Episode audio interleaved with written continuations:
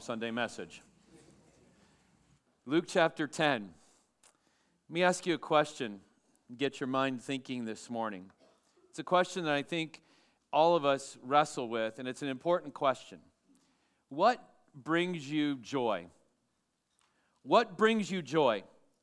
What brings you that calm sense of happiness, satisfaction, and rest for your soul? It's an important question. We used to sing a little chorus around here. It was in one of our old hymn books. There's joy in following Jesus. And that's true. There's joy in following Jesus, but let's be honest, there's also a lot of sadness and hardship in that too. If you're going to follow Christ, it isn't just all, you know, warm fuzzies and rose petals on the path.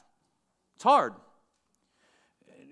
Sometimes God takes us in places where it's not really joyful. And yet, I find that in the Word, in John chapter 15, Jesus says this These things have I spoken to you, that my joy may be in you, and that your joy may be full. And yet, I know this about my own self, and I know this about many of you, and just Christians in general. There's many of us who are just downright miserable. In fact, some of us aren't happy unless we're miserable we go through life and and I want us to know that that's not God's intention. And my point this morning isn't to preach to you a message that makes you just feel good about everything. Because let's be honest, there's not a lot around us to feel good about. Would you agree with me about that? There's not a lot to feel really great about. But something's not right when the true follower of Christ is not full of joy. Something's not right. And, and this morning, I think Jesus gets to the heart of the matter. And, and I hope that as we work through the text this morning, that we, that, we, that we understand that there is joy in serving Jesus, but there is something that's even far greater and far more joyful for us that we can all rest in. And so this morning, I want you to look at Luke chapter 10 with me. We're going to turn our attention to the first 20 verses of Luke chapter 10 this morning. After this, the Lord appointed 72 Stop right there. Some of your Bibles say what? 70. You're like, oh no, is it 70 or is it 72? Let me answer this question for us so that it's not nagging you the whole time.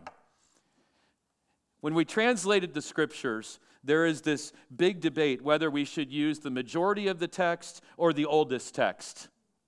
And those who use the oldest text go back to, and it says 72 there. Those who use the majority of the text say it's 70. Either way, it doesn't affect the story. Okay?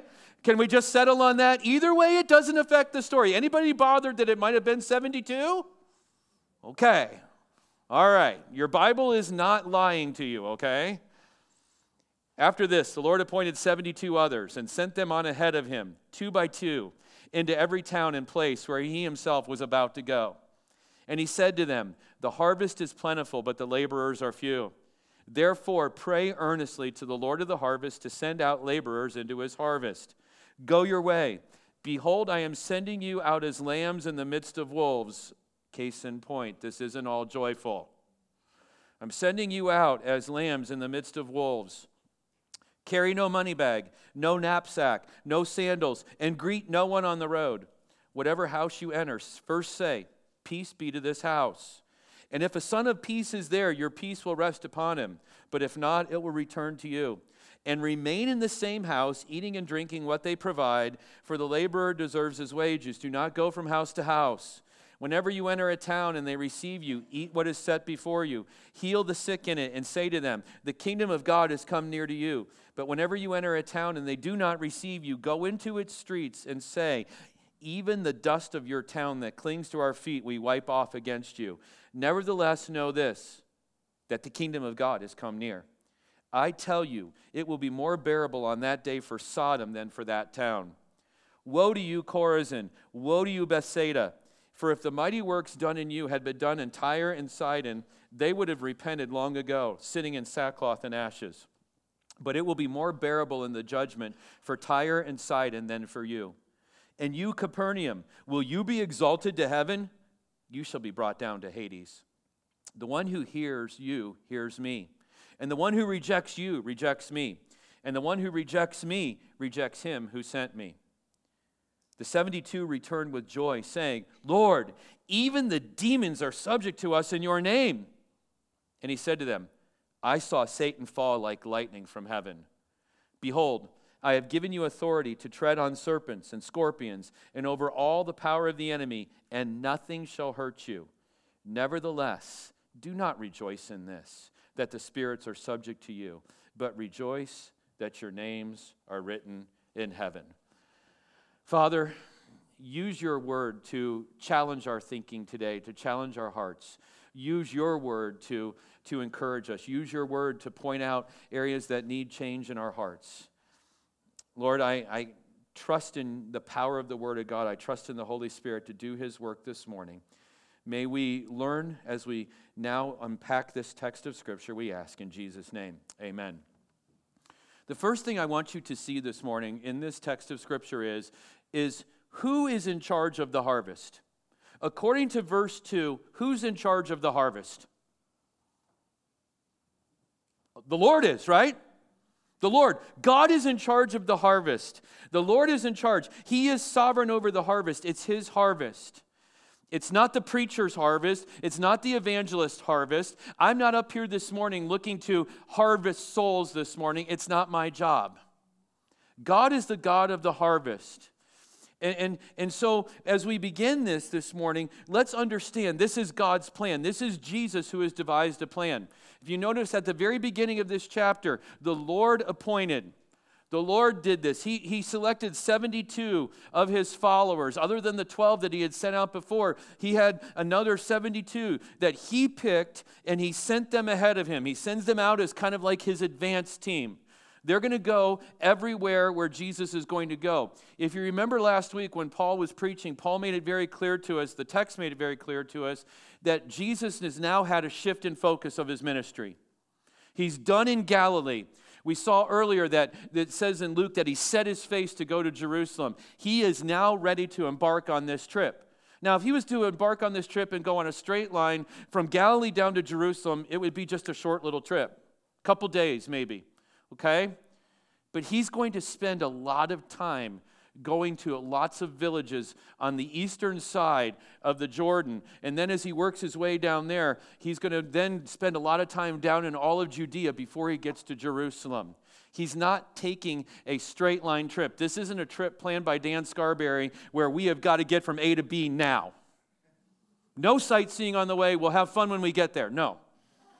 Okay? This is, this is a long trip he's going to make here. He's going to stop in villages. He's going to, he's going to present the news of the kingdom. But he's sending people out ahead of him to prepare the way. To prepare the way. Notice that, again, it's God who's sovereign.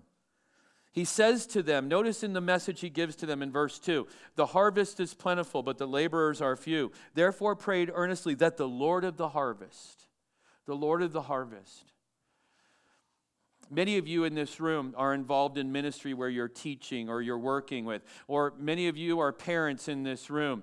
And, and, there is a sense that when you are given a responsibility over someone, that, that you feel this impending sense of responsibility that it's all up to you. You know, maybe you're teaching an Awana council time or you're teaching your Sunday school class, and you can approach that and you can think, it is all up to me. I've got to say exactly the right word. And I appreciate that. Words are important, they communicate or they don't communicate well. And you want to say the right words. But let's understand something it's not all up to you, it's not all up to me this morning. It's a weighty thing to stand in front of you and open the Word of God, but it's not all up to me. I'm not the Lord of the harvest. I'm not in charge of it. God's going to do what God does. And, and, so we have to understand that. In 1 Corinthians chapter 3 and verse 7, we find out where God says this it's God who brings the increase, it's God who brings the results. You and I are not sovereign over salvation, only God is, because it's His salvation to share. If it was our salvation, then we could share it. But this is God's salvation. We're the ones who need saving, God doesn't. And so he's Lord over his salvation. And so he sends these men out. I find it interesting that Jesus sends them out two by two. two by two. They're, they are the advanced team, as I said, but, but he sends them out in groups of two. And I asked myself, why? Well, I think the, uh, the answer is pretty obvious. Ministry's hard. Ministry's hard. How many of you ever gotten discouraged doing something for the Lord? Yeah. How many of you ever just gone home after maybe serving the Lord, teaching or something like that, and like that was a total flop? I can't tell you how many times the, the, the short trip between 7397 Johnstown Alexandria Road and 5600 Smaller Road, I can't tell you how many times I've made that trip and said, that was a bomb. If you've ever taught or preached or, had ministry, you're going to feel like you failed. Ministry's hard. How many of you ever been discouraged by the way people responded to your ministry? That's hard too. You know, there's nothing worse than, than teaching and teaching your heart out. Maybe you're teaching little kids, and then somebody, another adult in your group, comes up and said, That was good, but I would have taught it this way. I mean, that'll deflate your balloon quicker than anything. Jesus sends them out two by two because he knows this ministry is always better when it's shared with somebody else. Ministry is always better when it's shared with somebody else. One of the things that you note in the scripture is there's no Lone Rangers in the Bible. And even Lone Ranger had Tonto, right? There's no Lone Rangers in the scripture. Paul had an entourage that would, traveled with him wherever he went. Peter had the other leaders there in the church in Jerusalem. There's no lone rangers in the scripture. Remember when Elijah was so discouraged and he said, There's no one in Israel, and God has to open his eyes? Hey, dude, there's like 5,000 other prophets. You're not doing this alone. I'm so thankful for a wife that God's given who partners with me. I'm thankful for Pastor Andy who, who shares this vocationally with me. I'm thankful for elders to partner with. It's, it's just better when you do ministry together. There's also some practicality in that. They're sharing the testimony of Jesus. And one of the things about Moses' law, which they were still under, was is that it required that there be two witnesses to verify that something was true. And so Jesus sent his, his representatives out in pairs, and they were out telling the truth, and they were verifying the truth to the people that they were telling it to. Two witnesses would be in keeping with the law. But notice as he sends them, he says, Pray as you go. Pray as you go. Not pray specifically for yourself, because if I'm thinking about this, I want to be praying for me as I go, because I'm scared, because I'm not allowed to take a money bag, I'm not allowed to take any food with me, I'm not even allowed to wear shoes, according to verse 4. I would be praying for me. He says, No, pray that there would be more laborers into the harvest. Pray that there be more laborers entering into the harvest. Now, I can't tell you how many times I've read this passage, heard this passage preached, and this is the beauty of God's word. Have you ever sat down with God's word and then all of a sudden you read it like for the 45th time and something just strikes you? You ever had that happen to you? I want to open your eyes as to what I believe the harvest is because I've heard this preached so many times that the harvest is just the harvest of souls that God's going to bring in. You ever heard that preached? It's all the people who are going to come to Christ. And I think there is a sense where that is what the harvest is, but the harvest is far greater than that. Keep your finger here and turn with me to Matthew chapter 13. Matthew chapter 13. It doesn't line up perfectly time wise with this, but it's pretty contemporary with where Jesus is in terms of the timeline of his life. And in Matthew chapter 13, we get a little bit of a picture as to what the harvest is. Earlier in Matthew chapter 13, he's going to give a parable in verses 24 through 30 about the weeds and, and how there, there's good crops and that someone comes in and sows weeds amongst the good crop, and it's hard to tell who the good people are from the bad people. And then he's going to explain this starting in verse 36. And so eh, let's just read the explanation of this. Verse 37 He answered, The one who sows the good seed is the Son of Man. Jesus is the one who has sown those who will be his followers. They will, they will be harvested and they will, they will be a part of his kingdom.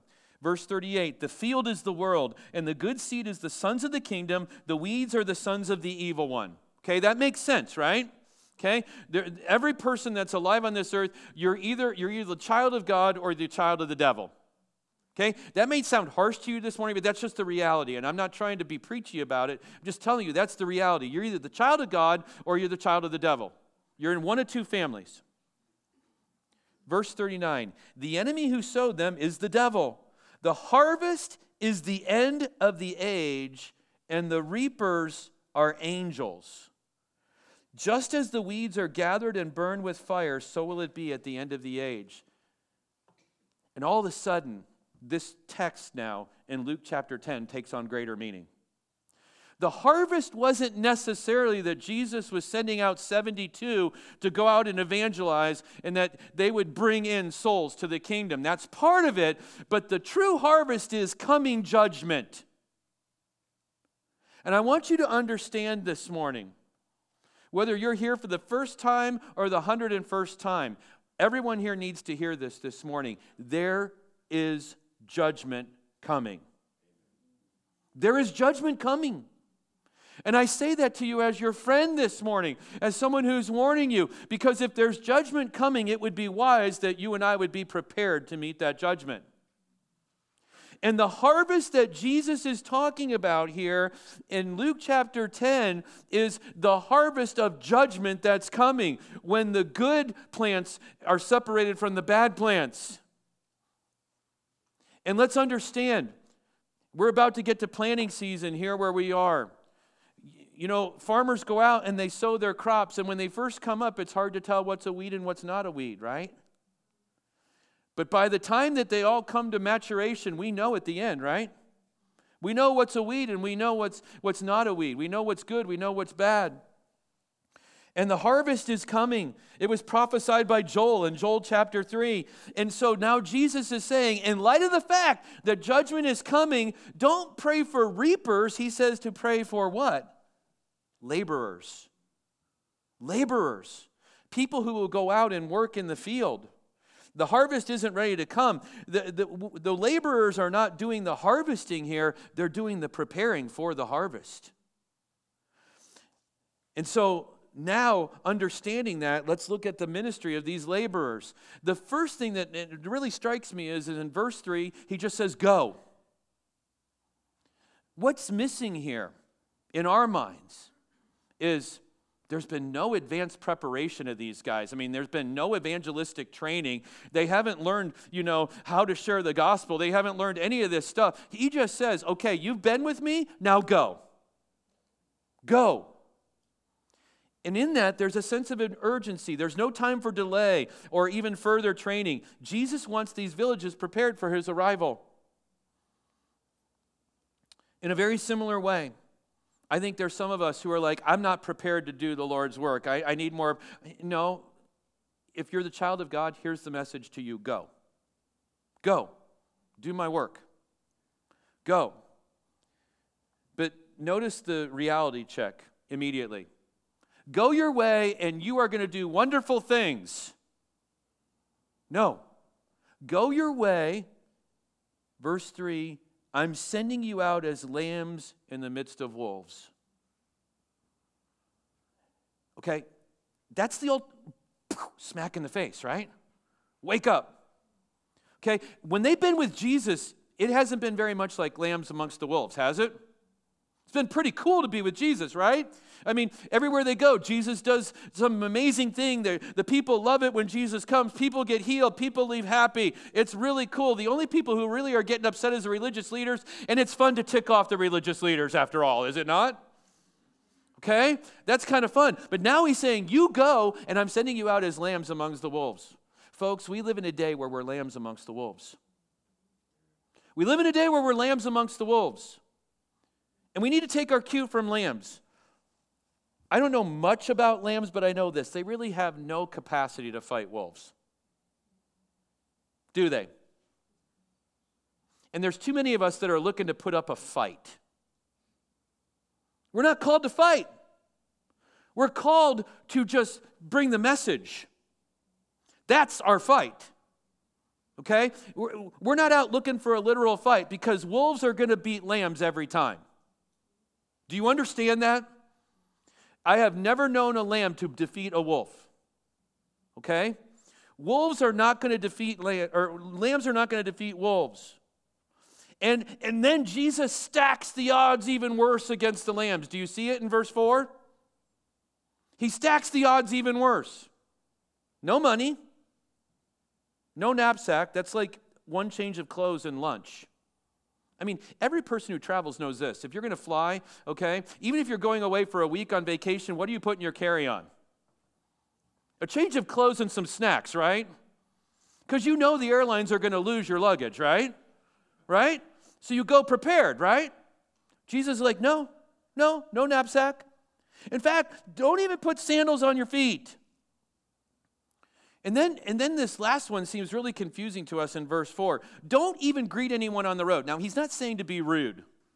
So he's not saying to be rude. What he's saying is they had this custom in the day and age that they lived in is that when you met somebody you didn't know on the road, to show that you are really a good person, you would have this elaborate greeting. Hello, how are you? Hello, how are you? Where are you from? Where are you from? No, he says like just greet people just normally, and just say, hey, hey, hello, how you doing? And just keep on going. Kind of like the motorcyclists as they go down the road. You ever watch motorcyclists when they see other motorcyclists? It's really cool to go. I don't know. Is that some kind of motorcyclist code, Daryl? Yeah, yeah. It's, it's in the handbook that they give you, the unwritten rules. Is that what it is? Yeah. That's what he's saying. As you go down the road, you just kind of acknowledge people, hey, how you doing? But you don't have time for lengthy, you know, introductions here. It's a ministry of faith. How do I know this? Because look at verses 7 and 8. Don't take food with you. Wherever you go, you have to eat what they feed you, even if they don't have Mountain Dew. It's the worst. Wherever you go, you got to eat what they feed you. When they enter a town and they receive you, eat what is set before you. Sometime you want to hear a really great story. Ask Paul Grice about the food that was set before him in Haiti the people there were so thankful for our church coming to, to put a roof on their church down there that they sacrificially bought a goat. I mean, and that's sacrificial for them. And when they cook a goat, they cook it all. And they throw it in a pot. And, and you just pull out whatever you pull out. And you can pull out some things that you really don't want to eat. How was that, Paul? It was rough. you eat whatever's put in front of you.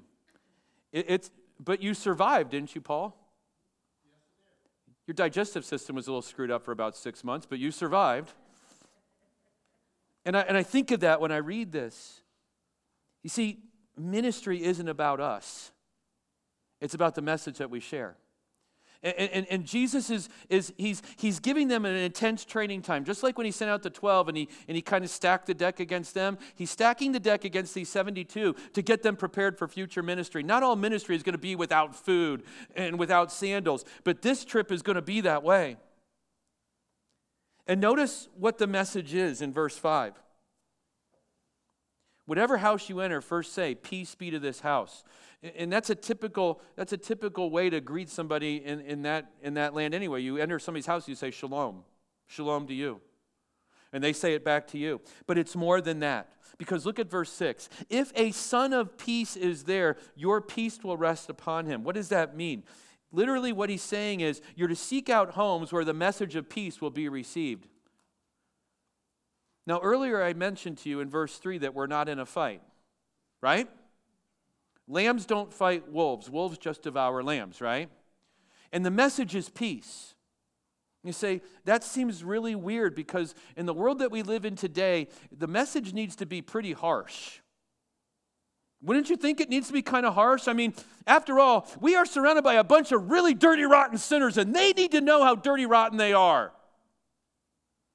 No, you know what they need to know? Is that Christ has made peace possible for them with God. Isn't that the message that you needed to hear?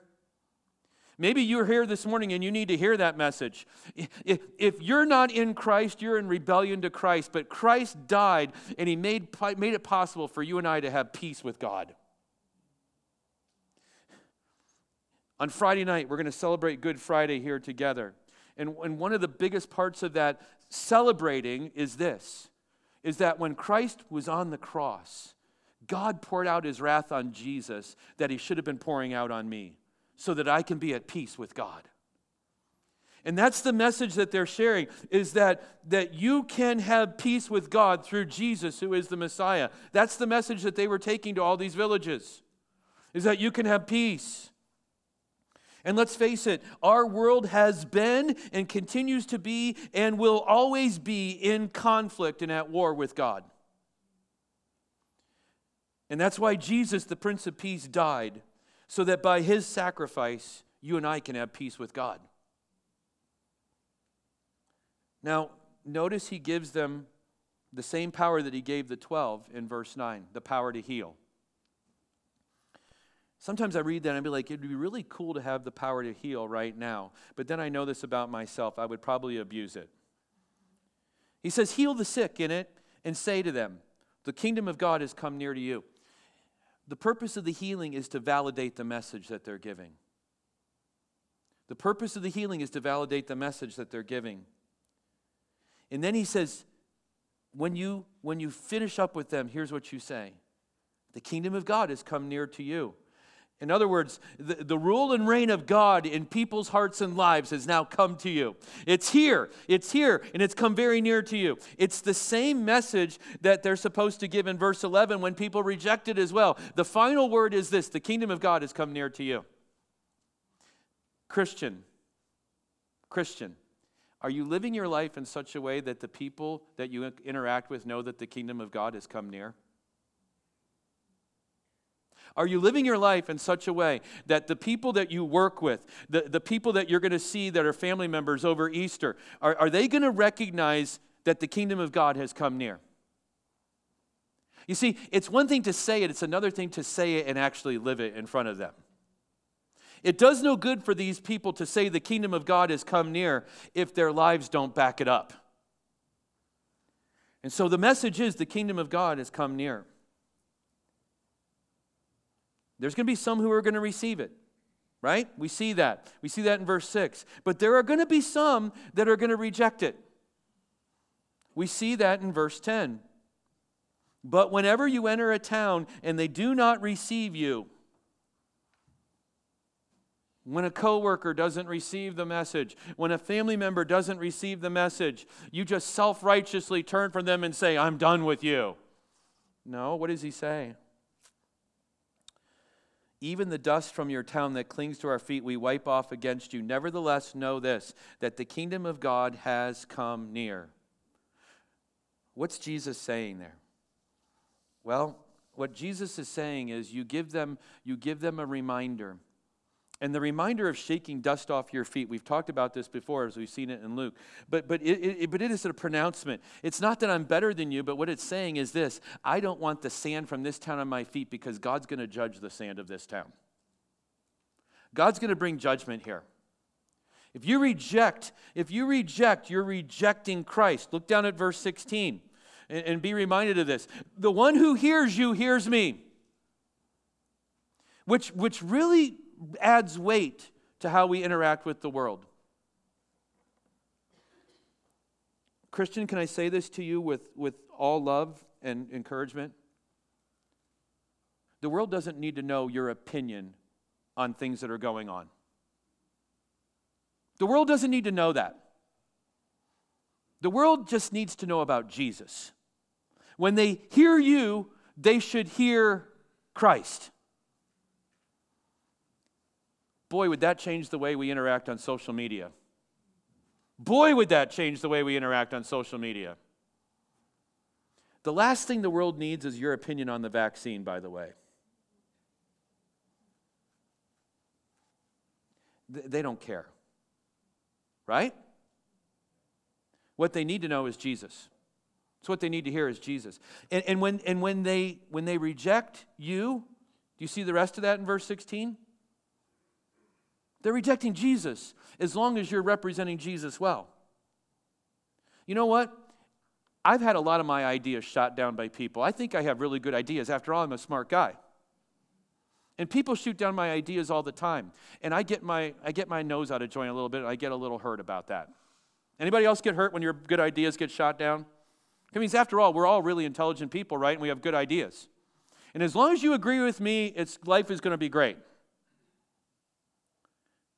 But here's the thing when you go out and present Christ, there's no reason to get hurt. When they reject you, they're not rejecting you, they're rejecting Him. And in honesty, that ought to just break our hearts because notice how Jesus describes the judgment that they face. How many of you ever wondered if there's going to be different degrees of judgment in the final judgment? You ever wrestled with that? There are going to be different degrees, you know. I mean, like, is Adolf Hitler going to burn in a hotter part of hell? I've had people ask me about this all the time. And I want to tell you, as I studied this this week, it is really apparent to me that there's going to be varying levels of judgment. There's going to be varying levels of judgment. Jesus gives us the clue here. Notice first, he gives us three illustrations to, to, to, to, to back up the fact that there's going to be a comparative level of judgment here. The first one is this. So, verse 11 even the dust of the town that clings to your feet we wipe off against you. Nevertheless, know this that the kingdom of God has come near. I tell you, Jesus says in verse 12, I tell you, it will be more bearable on that day for Sodom than for that town. Okay, this is comparison number one. That town we don't know. Maybe it's Johnstown. Okay? And if we reject the word of the Lord, he's saying it's going to be more bearable for Sodom. Now, what do we know about Sodom, church? We know that Sodom in the Old Testament was, was, was known for its rampant homosexuality, not just their rampant homosexuality, but the fact that they promoted it and that they endorsed it and that they out, outright lived it, right? And what did God do with Sodom? Do you remember? He rained fire out of heaven on them, did he not? Okay? He rained fire from heaven on them. How many of you would agree that's a bad thing? Fire from heaven, bad.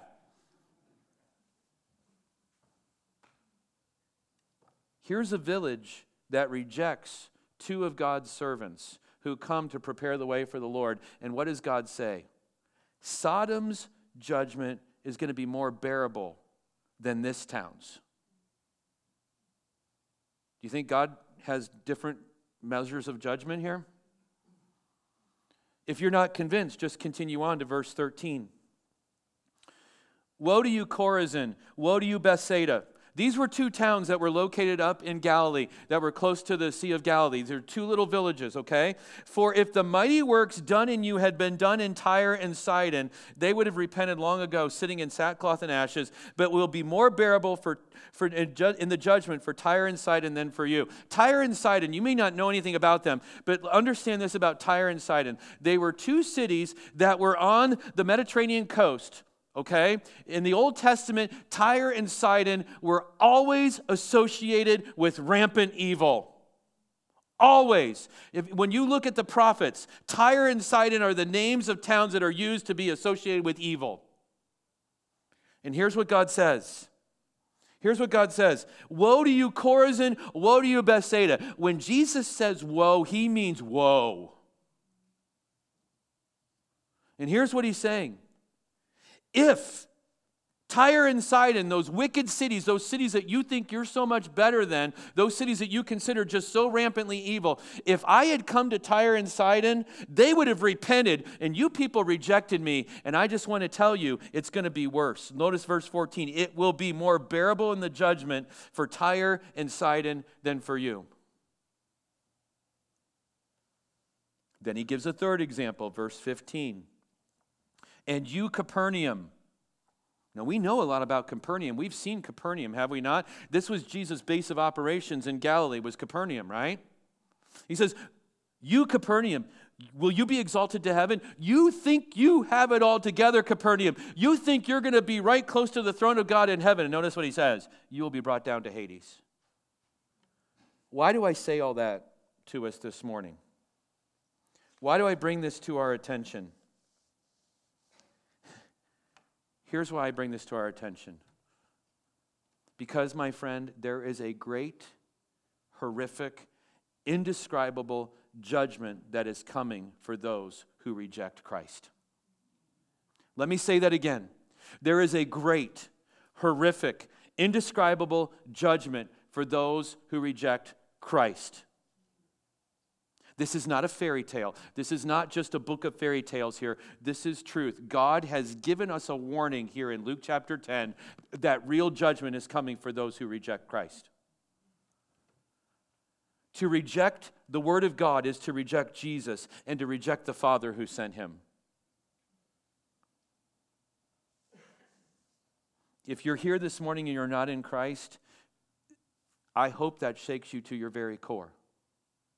I hope it shakes you to your core to the point that you turn to Christ and you run to Christ so that you escape judgment. So they go out and they do what they're supposed to do. In verse 17, they come back. Could you imagine being these groups of two that come back and you're like, and you're like so full of stories? Can you just imagine when they all show up and they're all full of stories? And they're like, I want to tell you, I cast out a demon. The demon, I, I couldn't believe it. This demon possessed kid came to me, and I'm like, Demon, be gone. And it was gone, and I can't believe it. Lord, what you really said is true. We were able to cast out demons, and it's so cool. Right?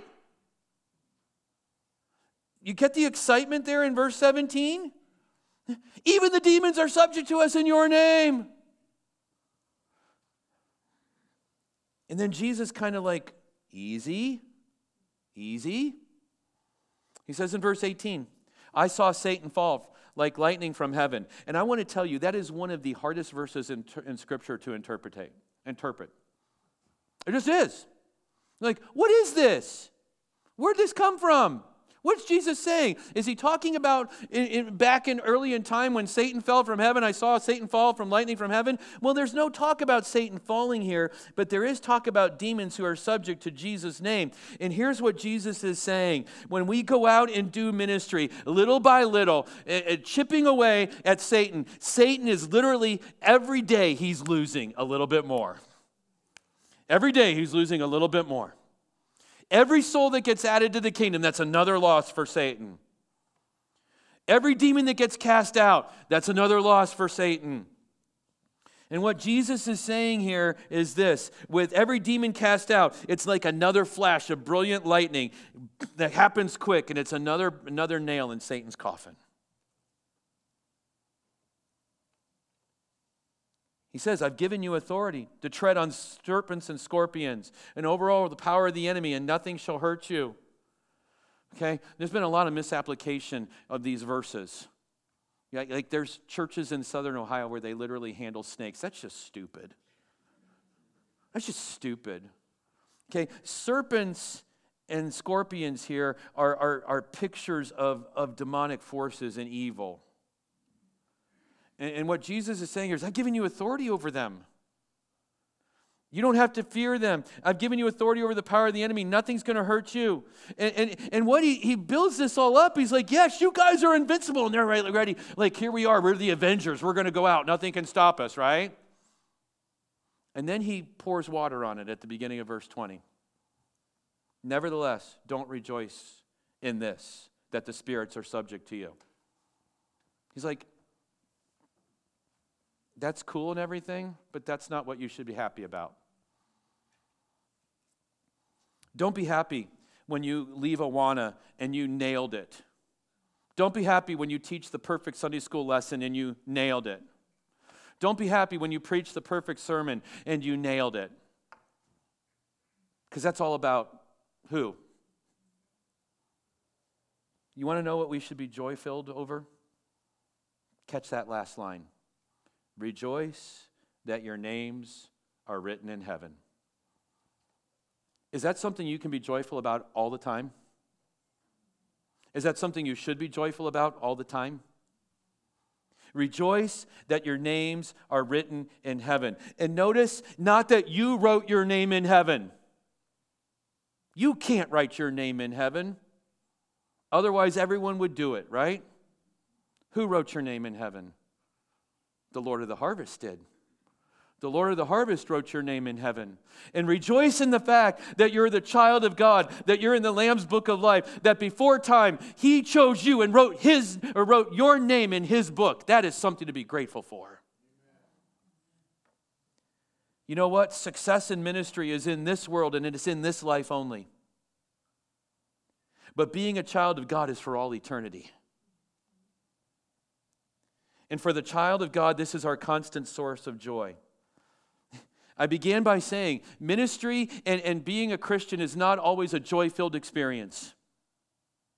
It's not fun to, to have people criticize you. It's not fun to be discriminated against because you're a Christian. That's not something that's a source of joy. But you want to know what the source of joy for us always is? Is that our names are in the Lamb's book of life. And to sign up to be a follower of Jesus is not always going to be the most popular thing. People aren't going to always be like, oh, you're so wonderful because you love Jesus. No, people are going to hate you for that. You're going to be a lamb amongst the wolves. But you are in the Lamb's book of life and you will be with him for eternity forever. You see, you can get everything that you want out of this life and miss it all. Because to be the child of God means you're going to avoid the judgment of God. You're going to, you, when the harvest comes, you're not going to be burned up.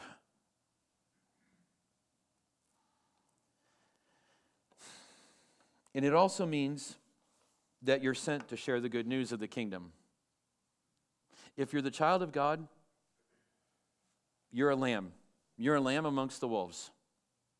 And you carry the message of peace. And is, not that, is that not the message that our world needs? Peace right now? You carry that message. The message that, that the kingdom of heaven is near. The message that God wants to bring reconciliation to those who are in rebellion to Him. And if that's who you are this morning, you're someone who's in rebellion to Him, got really good news for you. The kingdom of heaven is near. God wants to bring you peace today. I would love nothing more than to talk to you about that after, after I pray and conclude this time together.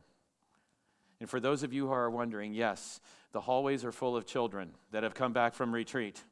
The parking lot is full of kids out there running right now.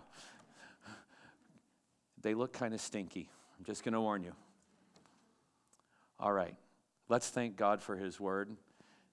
And this week, let's embrace being lambs in the midst of wolves and carry the message of peace, knowing that we have the joy of being in the Lamb's book of life. Father, we can't help but hearing from your word and just say, God, we're so thankful